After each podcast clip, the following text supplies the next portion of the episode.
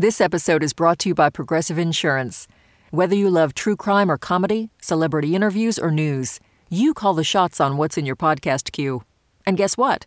Now you can call them on your auto insurance too with the Name Your Price tool from Progressive. It works just the way it sounds. You tell Progressive how much you want to pay for car insurance, and they'll show you coverage options that fit your budget. Get your quote today at progressive.com to join the over 28 million drivers who trust Progressive. Progressive Casualty Insurance Company and Affiliates. Price and coverage match limited by state law. Listener supported. WNYC Studios. Hey, it's Latif from Radiolab. Our goal with each episode is to make you think, how did I live this long and not know that? Radiolab, adventures on the edge of what we think we know. Listen wherever you get podcasts. Hi, this is Katya, OTM executive producer. For this week's On the Media Midweek podcast, we're airing an interview conducted a couple of weeks ago at the American Academy in Rome. The interviewer is Mark Hannah, senior fellow at the Eurasia Group Foundation, member of the Council on Foreign Relations, and a self professed OTM fanboy. The interviewees are Brooke and her husband, Fred Kaplan. Brooke was on a spring fellowship at the Academy. Yes, that's where she's been for the last few weeks when they recorded this conversation about war and the media. Here's Mark Hannah. It's 1854. The Crimean War is in full swing. It's a fight which pitted Russia against the Ottoman Empire, but it's drawn in some European powers, France and England. London Times reporter William Howard Russell was on the front lines, covering everything he saw. He wrote about it with a great deal of passion and immediacy. He said, At 10 minutes past 11, they swept proudly past, glittering in the morning sun in all the pride and splendor of war. At 35 minutes past 11, not a single British soldier except the dead and the dying were left in front of the Muscovite guns. He writes about the soldiers being ill fed, ill led, and left to die on the field.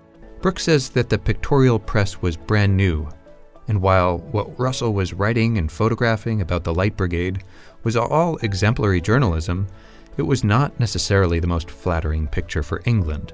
His reporting turned public opinion against the government, and Prince Albert, his patron, was not happy. Now, Russell has been hailed as the father of war reporting. Uh, that's not how he put it, though. He said that he was the miserable parent of a luckless tribe. And that's because he saw firsthand what speaking the truth uh, in the face of government resistance would do. Since then, the press, as it has evolved, has not only the government to contend with, but their direct employers, and public opinion itself. The war ended in 1856 with the Treaty of Paris, and Russia did not come out on top. Now, fast forward to today, and Russia is again at war. I asked Brooke's husband, Fred Kaplan, the author of Slate's War Stories column and a Pulitzer Prize winning journalist and author himself, whether he was surprised by Russia's invasion of Ukraine. After all, the former Soviet Union had been a sort of humbled power. They had been chastened and militarily disabled to some extent. So while Russia is still a powerful country in many respects, it seemed to many that after its Cold War defeat, history had ended, but we know now that that's really not the whole story. I'd written a column saying that no, Russia, they're not going to invade because they've never done anything like this before. They don't know how to do multi pronged offensive invasions. Uh, their logistics are terrible. Their supply lines will get cut off. Uh, their junior officers aren't trained to take initiative, so if something goes wrong, it'll really be messed up. Uh, so that's why they're not going to do it. But my analysis was correct, but they did it anyway. That was the surprising thing for me. The, the thing about this war and the media that that, that makes things very confusing. And uh, I think we all, including people who write about it every day, uh, have strangely mixed feelings. Uh, is because first of all, I, well, first I think this is the only war that I can think of anyway that we've that the United States and American media have paid a lot of attention to that we are not actually directly fighting in. I mean, it's our side, but we're not really We're providing the weapons, but not anything else. That's new. For anybody paying even a little bit of attention, it's clear that Russia's invasion of Ukraine has attracted saturation coverage. Escalation on and off the Ukraine battlefield today. The Russian missiles slammed into the ground only meters away from this block of flats. Vladimir Putin flew to the country's far east to meet his Belarusian counterpart, Alexander Lukashenko. As the conflict in Ukraine enters its third month, the United Nations Secretary General has embarked on a diplomatic mission to Moscow. But that doesn't mean we're getting the full picture. Between the Crimean War and the invasion of Ukraine now, nearly 200 years of history, war journalism has transformed significantly. But what these two eras have in common may be more interesting than what sets them apart, which is the media have a deeply complicated relationship with covering war stories. We have some reporters there. There's almost no American reporters in Donbass, the eastern region where the major fighting is going on now. So we're relying a lot on information from the Ukrainian Ministry of Defense, which has undoubtedly a certain propagandistic value. Nobody's even paying attention to what the Russian Ministry of Defense is saying. And some scattered other intelligence that manages to be leaked and provided in Pentagon briefings and that sort of thing. Uh, and so you don't really quite, for example, Ukrainian defense ministry says that they've killed 25,000 Russian soldiers.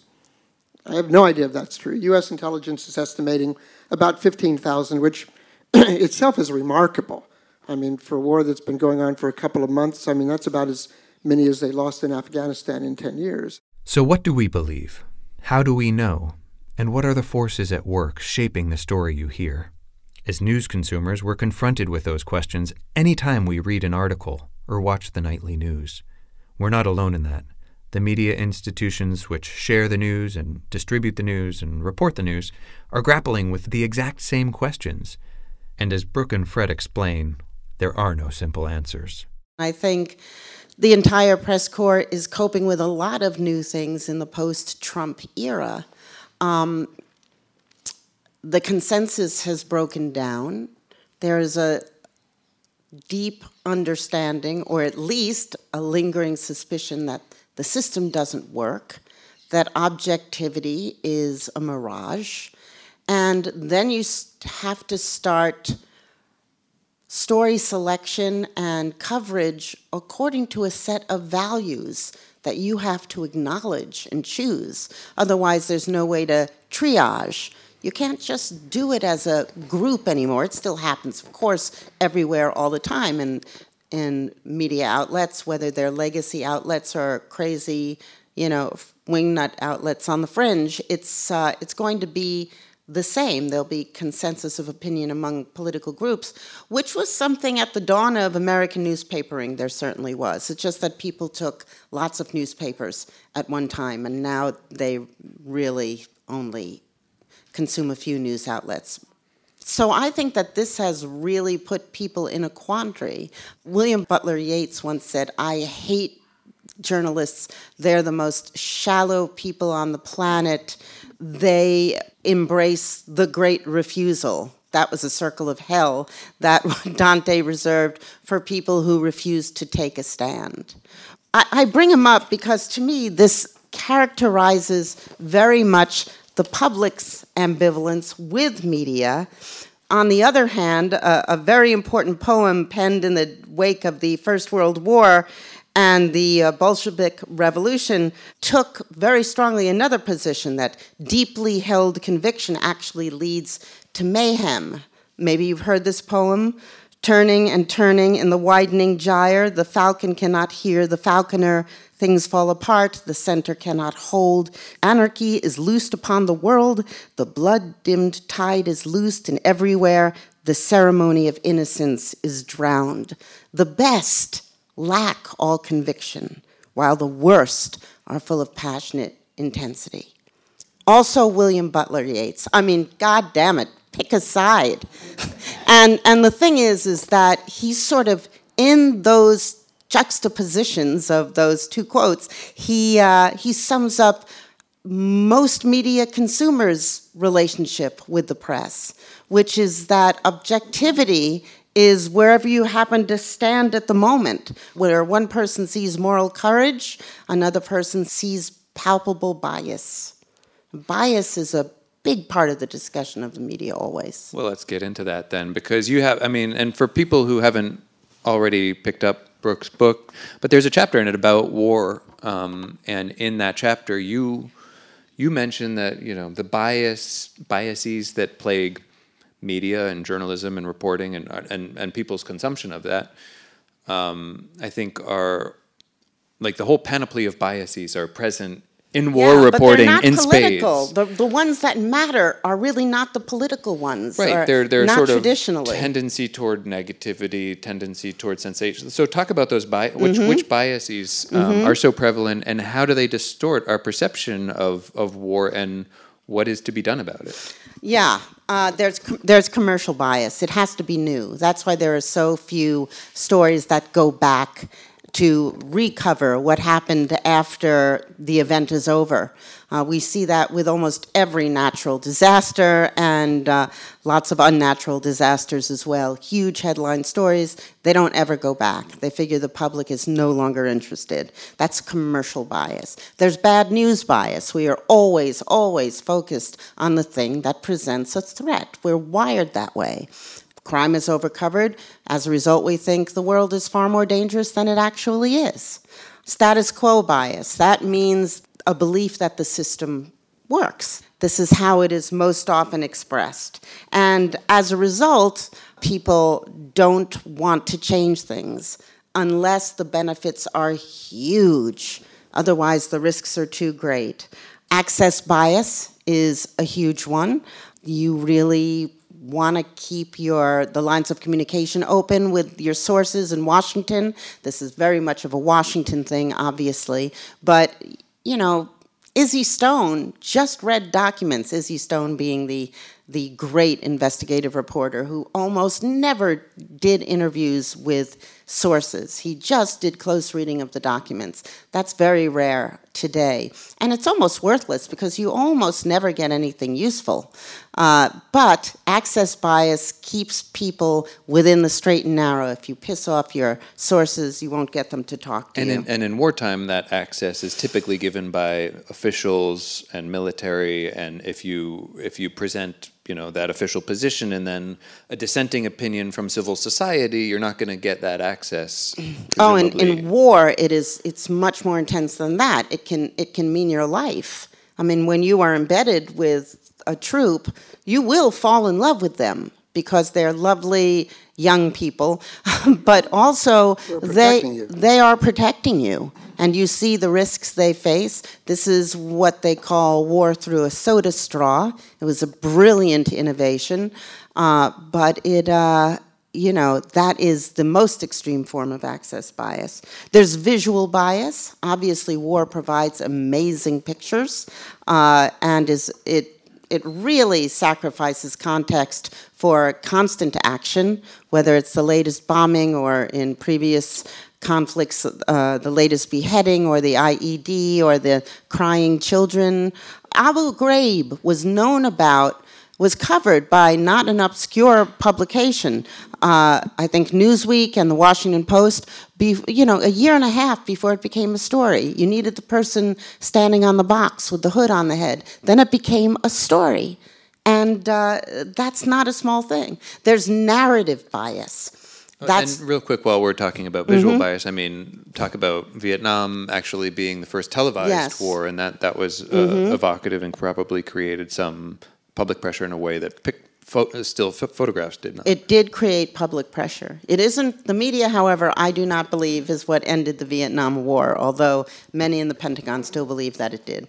Uh, I'll just say about narrative biases, war is perfect for it because it's about stories, it's about narratives, it's about characters.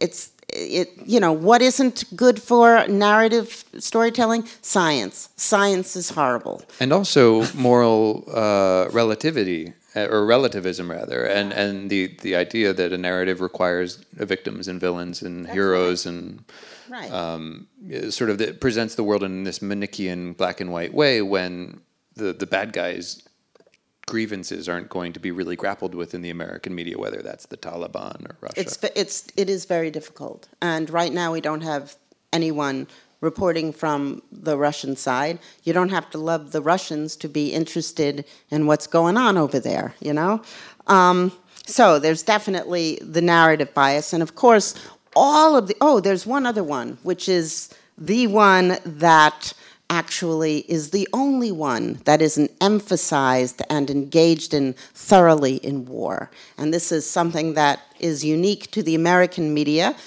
Even though journalists lean politically left, their story selection is no different from conservative story selection, and that is where bias first rears its head. It's the most important thing. And they also interview, by and large, far more right wing or conservative people on television and even in the press than they do middle and left wing ones. And this is part of the uh, bending over backwards in, in order to be fair. Fairness bias really distorts coverage in general, and it is, uh, and it is, however, pretty much disengaged when it comes to war. Yeah, I would add one more bias. Sure. Uh, I'm not sure why this. Well, I, I, have a theory on why this is the case. But if you ever watch cable news, whatever's going on, you might notice that they're incapable of covering more than like two stories in the course of a day. And now it's even one story. And I think the reason is that people are glued to the TV because they're interested in the major news of the day. And then if you know if they're watching CNN and they say, "Okay, now let's go over and watch see what's going on in Los Angeles for this fire," then people will will flick the dial. And so instead, they just present one panel. They don't have anybody reporting news, and they they've cut back on that budget over the years. They just have one panel after another talking about the same damn thing, just five different people. And and I think if you see the same thing on TV all day long, no matter when you turn it on, uh, you might get an exaggerated sense of that story's importance. I mean, I think without cable news, would we really be thinking that the war in Ukraine is as important as we do now? I'm not. I'm not sure. And this is why I wanted to ask. When I asked before why America's, uh, why I asked you a follow up question. It wasn't about why America's not involved in Ukraine, but why is America care about Ukraine when there are other conflicts going on in the world.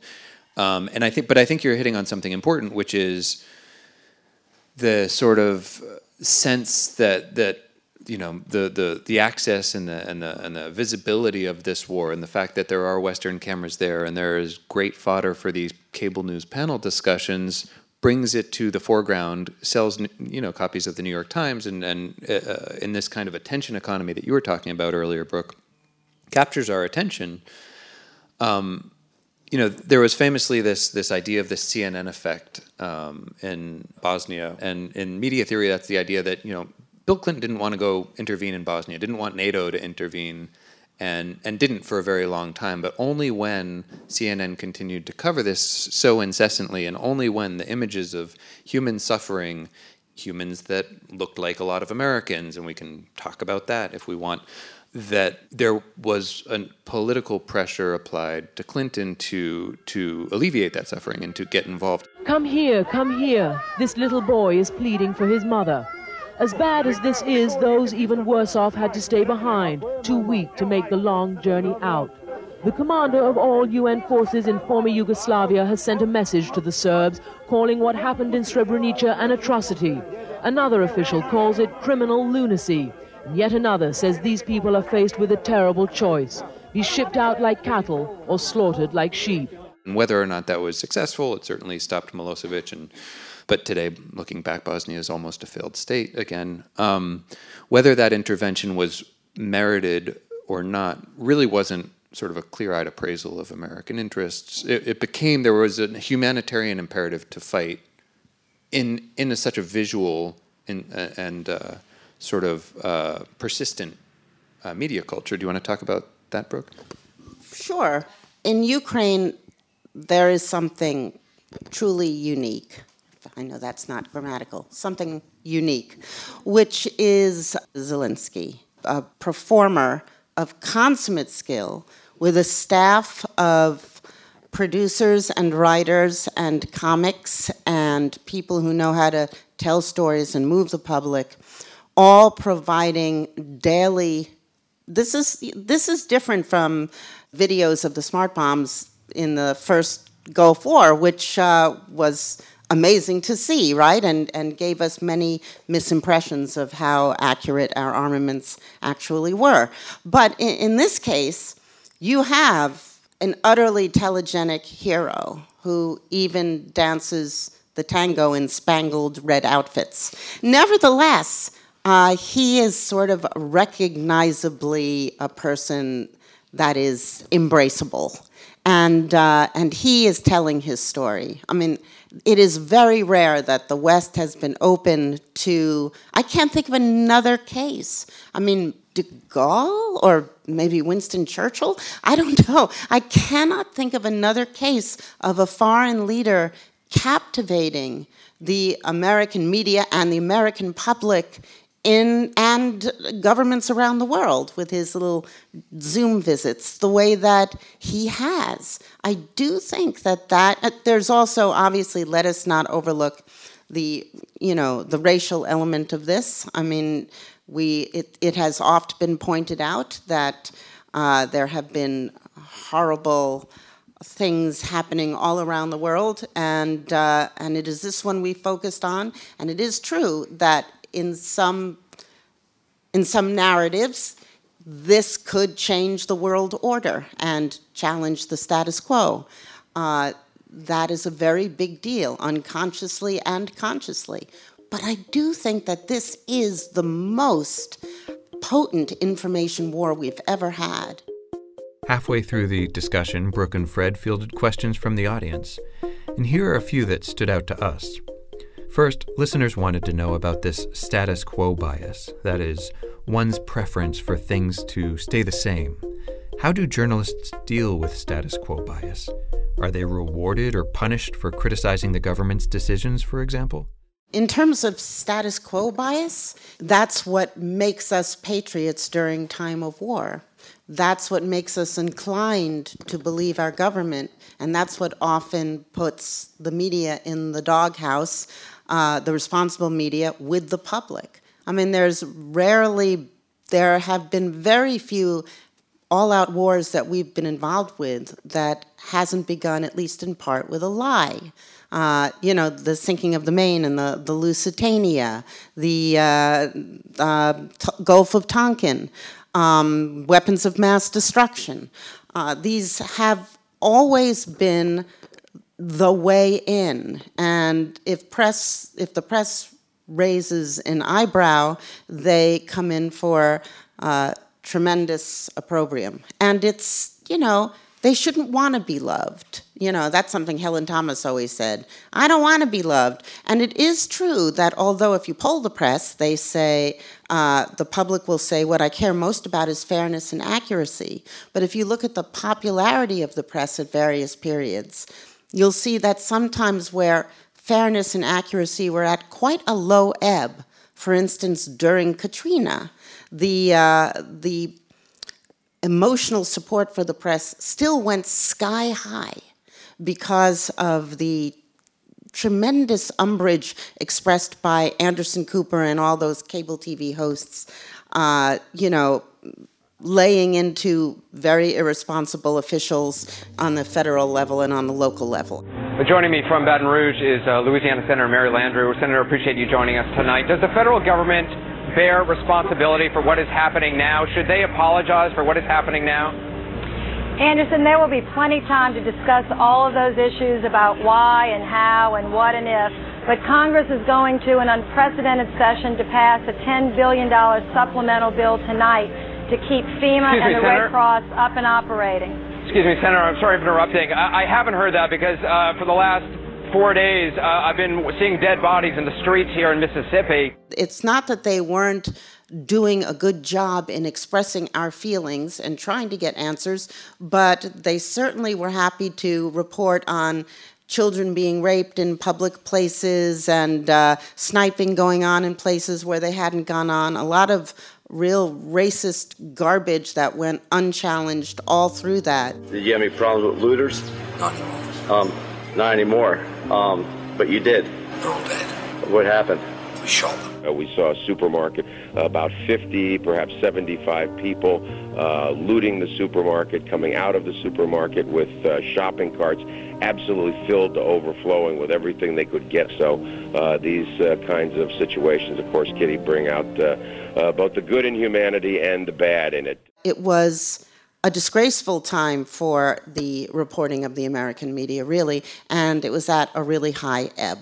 Uh, the status quo bias, I think, has been chipped away by the Trump administration, at least in uh, certain quarters of the American public. I do think that the shakeup has has moved the uh, the so-called Overton window uh, to a degree that uh, it had been yanked all the way to the right. The Overton window is uh, what is what is basically in the mainstream of debate.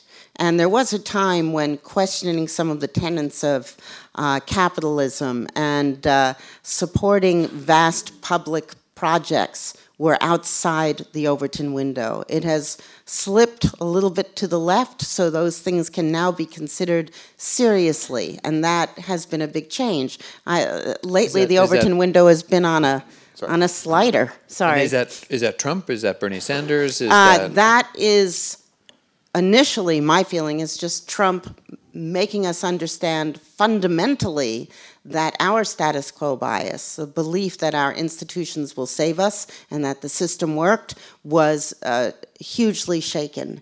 And that gave an opportunity for people like Bernie Sanders and many others to be heard. It's not like Bernie Sanders tremendously changed his message. He's been saying the exact same thing for a quarter of a century. Why is he being heard now? Well, it's generational, but it isn't just generational. A lot of these programs, like the ones that were passed during the pandemic, it also changed the status quo. These are things that happen, I think, because our country has been shaken by uh, a lack of confidence in what we believed to be true. One attendee, who works as a magazine photo editor, asked about the bias which is created by the dissemination of photojournalism in the context of war. Is there a responsible way for the news media to disseminate photography given the immense weight that these visual images carry in wartime? I'll just say quickly that I feel for you because uh, I know how painful and difficult this is. I mean, there are laws against showing pictures of people when the families haven't been um, notified. But beyond that, there are cultural mores here that are tremendously different from other places in the world. And I will not say that those places that show the grisly pictures somehow have uh, less delicate feelings than we do, or so forth. I, I just think that we think it's really icky. And uh, there are ways to show, I mean, there were rules against showing flag draped coffins coming back from uh, Iraq, you know? So it's not like, oh my God, a family is going to be in pain. It was simply images of death. And I do think that was why, for a while, the New York Times and other outlets were just listing names and so forth. It's, uh, it, is, it is an agonizing, moving target for someone like you who has to do that. And I I mean, there's, I think that's another example where your gut uh, rules to the extent that you're allowed to let it rule, uh, given that your employer is going to have a say in this too. Uh, I would say if it's combined with reporting about whether this picture, which might be sensational, also, in some sense, truly captures what's going on in the war. For example, Lynsey Addario's picture in the Times of the mother and daughter lying dead on the road, Ukrainian. Uh, you know, on the one hand, you could say, well, you know, people die in every war. I mean, this is a bit. But this was a war where there are no Russian civilian casualties, and where Russia was actually deliberately bombing and shelling civilian targets, targets with, with no military you know, significance whatsoever. So in that picture, I think did truly capture vividly one aspect and, and in terms of whether to get involved in it, maybe a central aspect of the war. So, in that sense, uh, you know, I, I, think I think that that was a, a, a fairly that that was properly uh, put in the New York Times. I think of some of the iconic pictures from Vietnam: the little girl running from napalm, the uh, soldier being executed right in the spot. Uh, uh these pictures are seared in the mind, and uh, they need to be seen. The audience was also curious about the bias of commentators in the news media, this kind of access bias. It's been interesting, to say the least, that a lot of generals and government officials who were responsible, to a large degree, for these inconclusive and unsuccessful military adventures in the Middle East are now the people that bookers are looking to and putting back on air to suss out what's going on and what should be done in Ukraine. It is really unclear to me why such a high percentage of the commentators on all the cable news networks are people, are A, three and four star generals, uh, or sometimes less than that, but still generals, uh, and B, people who really have, have, have, have guided us wrongly in, in, in previous wars. Uh, Can I just add to that very quickly? Uh, something that is also appalling about the armchair generals is there's often, in fact, always no disclosure of their ties to defense industries, and almost all of them have those ties after leaving the service.